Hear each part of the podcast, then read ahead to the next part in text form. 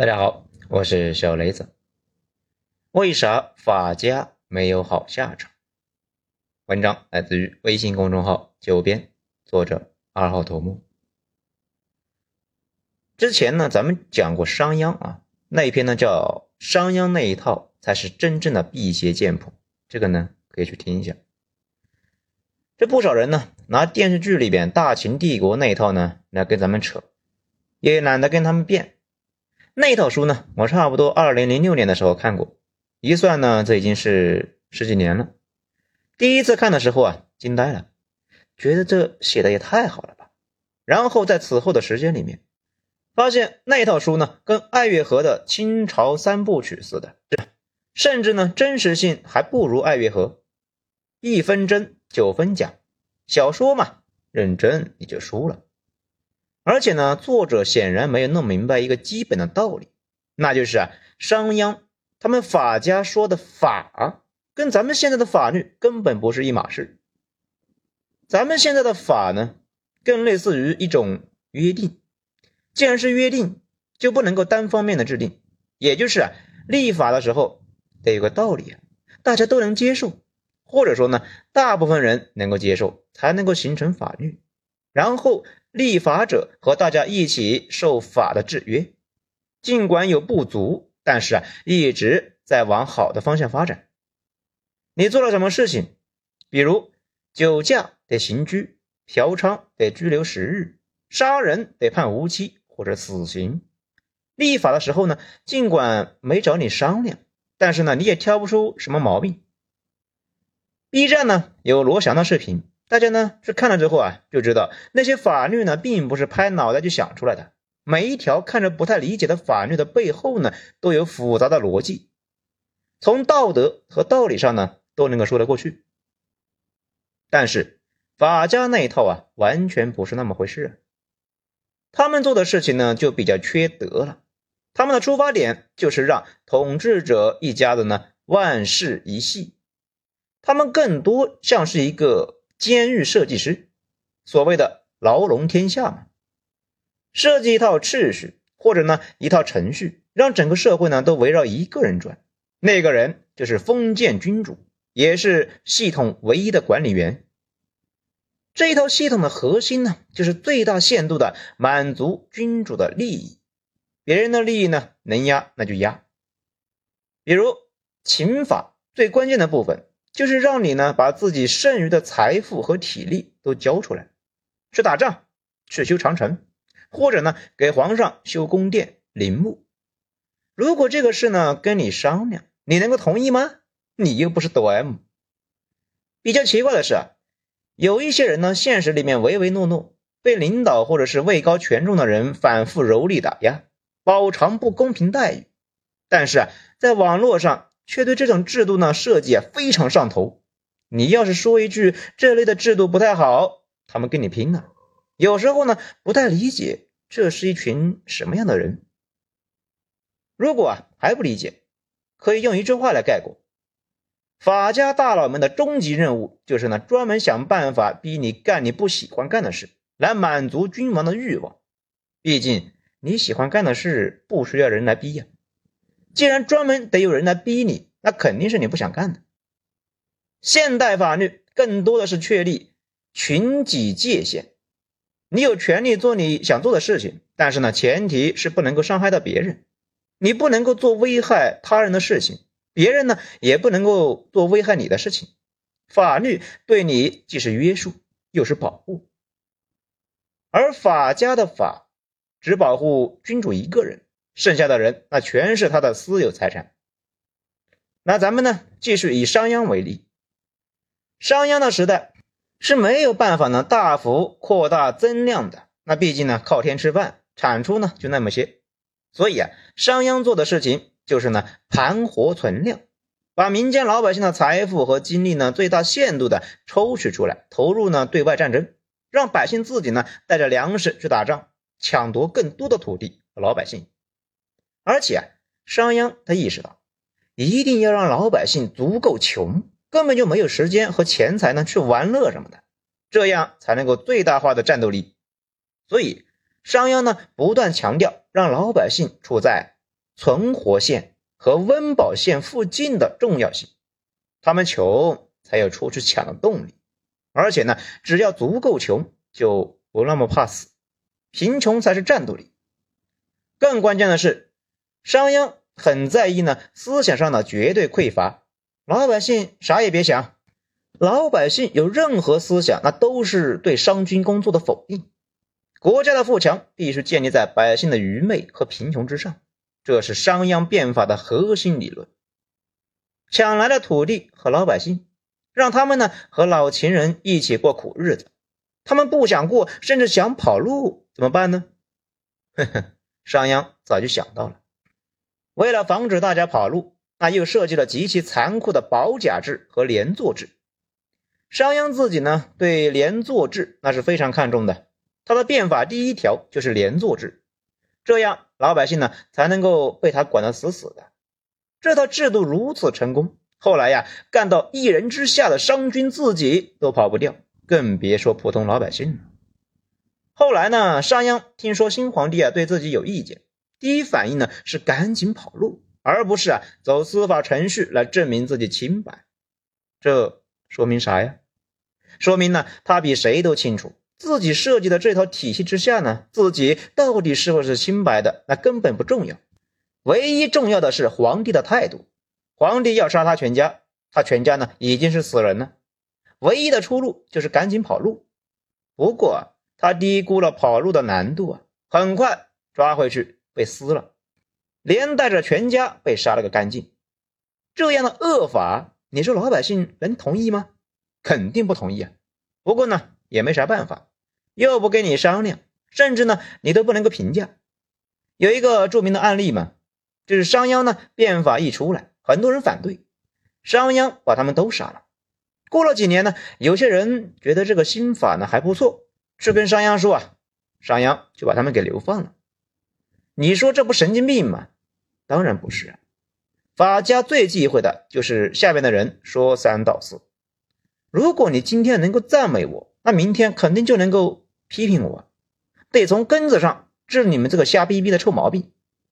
以后呢，让你们干啥那就干啥，敢乱说的话，轻则流放，重则杀头。所以啊，下次瞎扯淡的时候啊，小心点。而且呢，关键是老百姓就不该琢磨这个事情。那不是说这个事不该琢磨，而是呢，大家就不该动脑子。到后来。秦国老百姓的生活呢，就跟监狱啊已经没啥明显的区别，一言一行都遭到周围人的监督。不过后来呢，大家慢慢适应了，啥也不想，啥也不说，只干三件事情：生孩子、种地、打仗。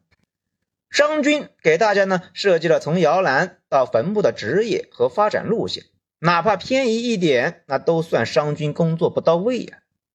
这里边呢，唯一被人津津乐道的，那估计呢就是对贵族的打压，平民多了个上升通道。必须承认呢，法家有任人为人的习惯，但是啊，从动机层面来讲，他们也是在治君主们的心病。这君主有啥病呢？君主们呢最讨厌的就是世家大族，这些人不好搞，势大根深，要分皇上的权。皇上呢就想把他们都挖了呀，然后换上没啥根基的平民阶层，而且新上位的阶层那也不能够太安稳，那又成门阀了，又会威胁到皇权自己，最好呢是流动起来，这也是贯穿我国古代千年的一个大主题。不过啊，后来执行层面还是有问题，秦国的军功制从根本上来讲，普通人逆袭的概率呢本来就是负的。而且为了防止爵位泛滥，那就得增加大量的刑法，老百姓动辄得揪，这样呢才能够抵消他们砍人获得的爵位。秦朝的高级将领们基本都是出自那些传统的将门，几乎啊从来就没有从基层上来的，也上不来嘛。后来的整个科举时代，真正的底层穷人能够通过科举上去的也没几个，因为古代的读书成本是非常非常高。和现代呢去国际学校差不多，本来也不是普通家庭能支撑的。中国没了士族，却多了门阀，门阀呢现在还在。这不这两天呢，饶毅啊又在举报，大家呢可以去网上搜一下。好，咱们接着说秦国。商鞅变法之后，秦国军队的战斗力呢上去了，可是你能够说大家心里面也满意吗？那肯定不满意啊！而且呢，最近几年有个猜想，说为啥后来陈胜吴广打到秦国腹地，秦王朝把修秦陵的苦工组织起来扳回了一局？这苦工组织起来能够立刻打仗，门槛就这么低？很可能呢，那就是清灭六国之后的秦军，一部分呢去南方继续打仗，一部分呢去北方守长城，剩下的去秦陵做苦工了。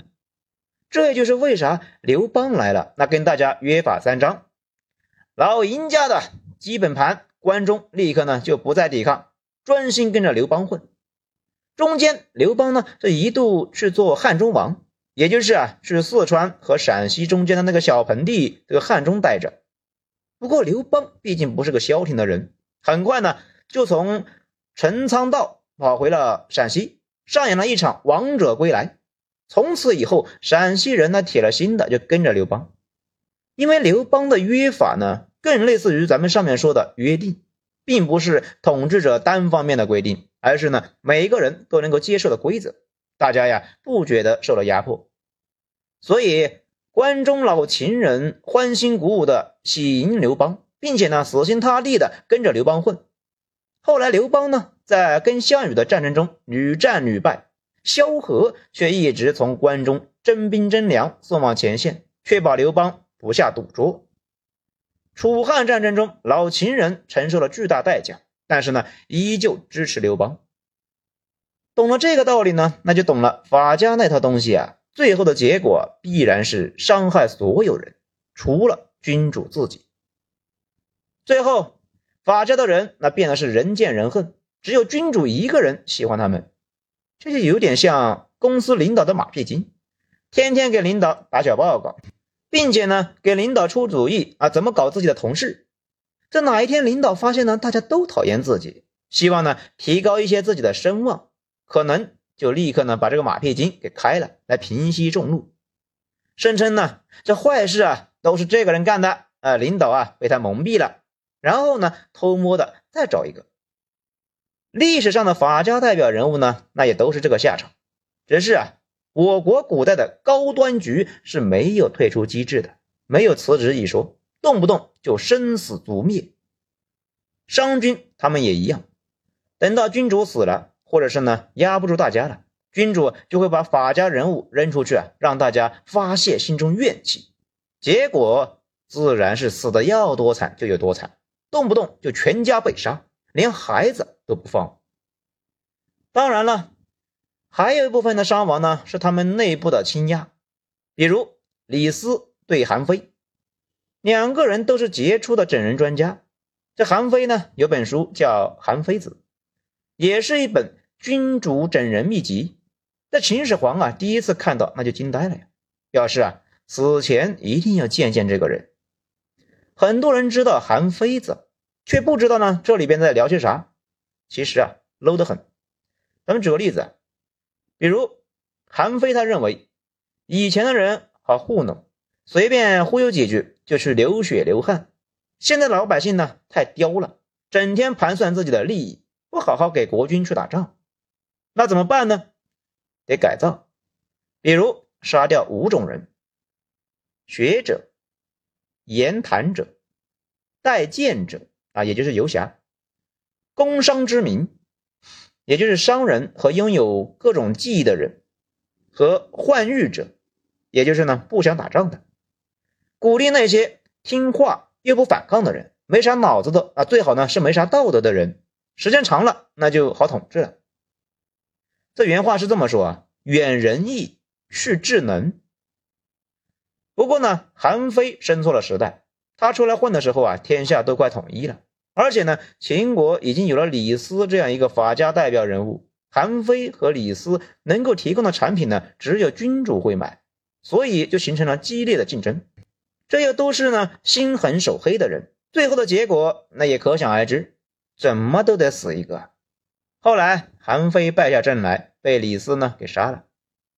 咱们完全可以合理的推测，如果韩非出任宰相，以韩非的手段，李斯的结果不会比后来全家被杀好太多啊。后来的请君入瓮也是这个逻辑。武则天的两个酷吏呢，就是典型的为一人得罪天下人的法家人物。他们先是呢互相残杀，剩下的那个人也被武则天呢给处死了，做了背锅侠。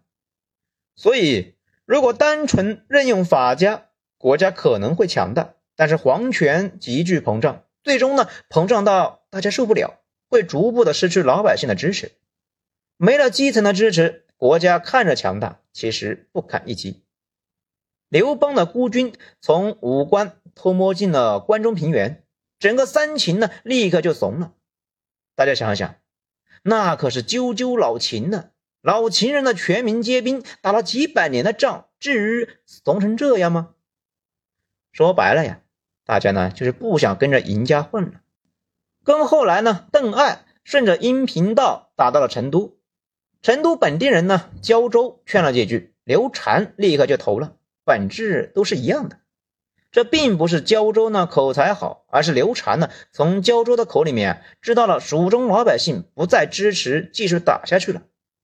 于是到了汉朝，刘家目睹了秦朝的迅速崩溃，刘家当然是也想万世一系呀，也想一直做天下。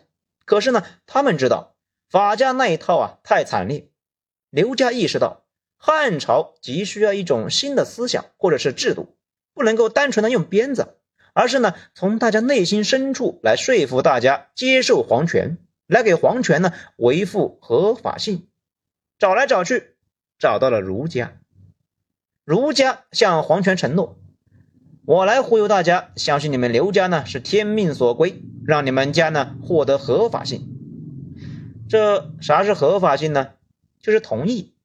就是呢，老百姓同意某一家子人一直统治大家，儒家就觉得统治者得顺应天理，这样呢，大家才能够同意呢被统治。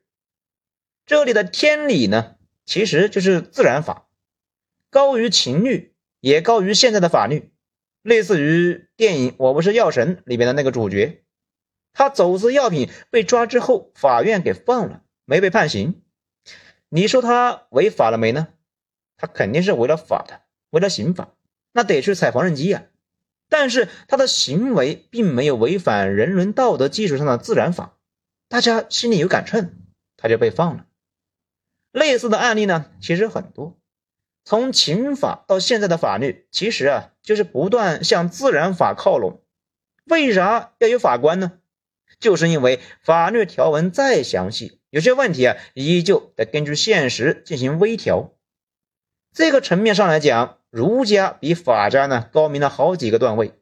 他们发现呢，这个世间存在着公理，皇权想长久的混下去，那就得按照公理来，不能够听法家的施虐狂使劲的折腾老百姓。皇权克制着点，统治呢也能够长久一点。而且儒家早期的人物啊，更加像个人；法家的那群人呢，基本都是一群反社会。孔子说。以直报怨，以德报德。那别人对你好，你也对他好。谁要是惹你呢，你就弄死他。孟子也说：“君之视臣如手足，则臣视君如父心；君之视臣如土芥，则臣视君如寇仇。你怎么对我，我就怎么对你。那皇上也一样，虐待老百姓，老百姓呢就把皇上掀翻算了。”孟子还说：“民为贵，社稷次之，君为轻。皇权在人民的海洋面前，那屁都不是。”后来呢？这段话得罪了朱元璋。明朝官方标准的刊行读物里面，把这两句啊给删了，并且呢，把孟子也赶出了孔子庙。当然了，老朱可以一口气砍掉一千个孟子，可在人心里的影响力呢，跟孟子比起来，那连个锤子也不是啊。反对声太大，后来呢又把孟子给请回去了。这里啊多说一句，原教旨儒家，也就是呢孔孟那些东西啊，现在去看也没啥问题。先贤思想的光辉穿越两千多年，依旧是熠熠生辉。儒家后来长歪了，变成了一棵歪脖的树。跟法家呢相互吸收，不断的自我阉割，变得面目全非。主要任务就是呢忽悠老百姓接受三六九等。孔子要是知道他的徒子徒孙变成那副鸟样的话，这个身高两米、卧推一百五十公斤的山东肌肉男，那一定要让他们知道什么叫以德服人。而且，儒家赋予了皇权合法性的同时，还藏了个后招：上天眷顾你，也可以眷顾别人。你怎么保证获得持续这种眷顾呢？也就是说啊，这种眷顾呢，并不是无条件的。那你得表现得像个人，得收敛一点。不然随时呢会被上天抛弃，然后换上别人。儒家给皇权带来了合法性，也套上了枷锁。儒家的东西呢，保障了君主的权利，也给君主规定了行动范围。这也就是为啥说古代呢是外儒内法。两千年里，皇权一直在想办法呢，把所有权利啊弄到自己这里来，所以天然亲近法家。就好像领导身边呢有一个马屁精和整人狂帮他一起做事一样，可是呢这种操作呢弄不好会把国家给搞崩溃，得让老百姓支持自己，这就是儒家做的事。儒家呢间接的让皇权不那么疯。不过法家和儒家共同的毛病呢就是保守，儒家保守呢就不多说了啊，法家本来不保守，可是呢。君主最怕的事情就是权力呢被威胁，如何确保不被威胁呢？关键就是固化，让社会不要发生任何变化，超级稳定。大家呢去看一看老朱干的事情就知道了。法家作为皇权的马屁精和施虐狂，他们也对这个事呢极其执着。问题是，稳定有助于发展，超级稳定呢会扼杀所有的创新和可能性。创新本身就是在失控和不确定性中呢产生的，这两样恰好是法家极力要消灭的。所以网上就有人说啊，《三体》里的质子呢锁死文明都不算啥，法家和儒家合作搞出来一个超级稳定的封建王朝，那才是真的锁死。这么说呢也是有一定道理的。那最后呢，我们也说一下。今天这个话题呢，可能会让很多人不爽，因为太多人呢是商鞅的粉丝，尽管他们可能对商鞅的了解呢，仅仅是通过胡编乱造的电视剧。最搞笑的是呢，生活中越是饱受欺凌的人，那越喜欢商鞅。可能呢，他们觉得自己经历的那些苦呢，并没有什么错。哪天有机会去折磨别人，那一切都值了。有点像朱元璋做的事情。他在元末呢饱受压迫，等到上位，老朱家却成了社会的寄生虫。他们家的人只吃喝不生产。到了明末，社会呢最重要的一项负担就是呢养着他们百万朱家人。这群人其实已经成为了事实上的婆罗门。与此同时，边疆的军户，也就是呢世代当兵的那群人，变得跟奴隶呢也没啥差别。咱们知道啊。又有人说，那张居正这个不是出生于军户吗？哎，小了，格局小了。印度贱民里面也曾经出过宰相一级的官员，奥斯曼奴隶兵那也出过好几个帕夏，也就是呢宰相那个角色。这些例子呢，能说明印度贱民和奥斯曼奴隶的地位高？那你得看大多数人的境遇啊，而不是呢极个别人的一个是否逆袭。其实呢。大家哪怕去看一下电视剧《觉醒年代》，就能够发现，近代以来，我们的所有革命者的目标，其实啊，就是在破除法家遗毒。法家要是把天下呢变成一个监狱，而革命者要的是啊解放。法家要让皇权以下都做奴隶，对皇权唯唯诺诺；革命者呢要的是平等和没有压迫。法家。要让全天下满足一个人的欲望，而革命者正是要把权力还给人民，这格局高下立见呢。好，今天的内容以上，谢谢收听。喜欢的话给一个五星评价，谢谢。我是小雷子，咱们下章再说。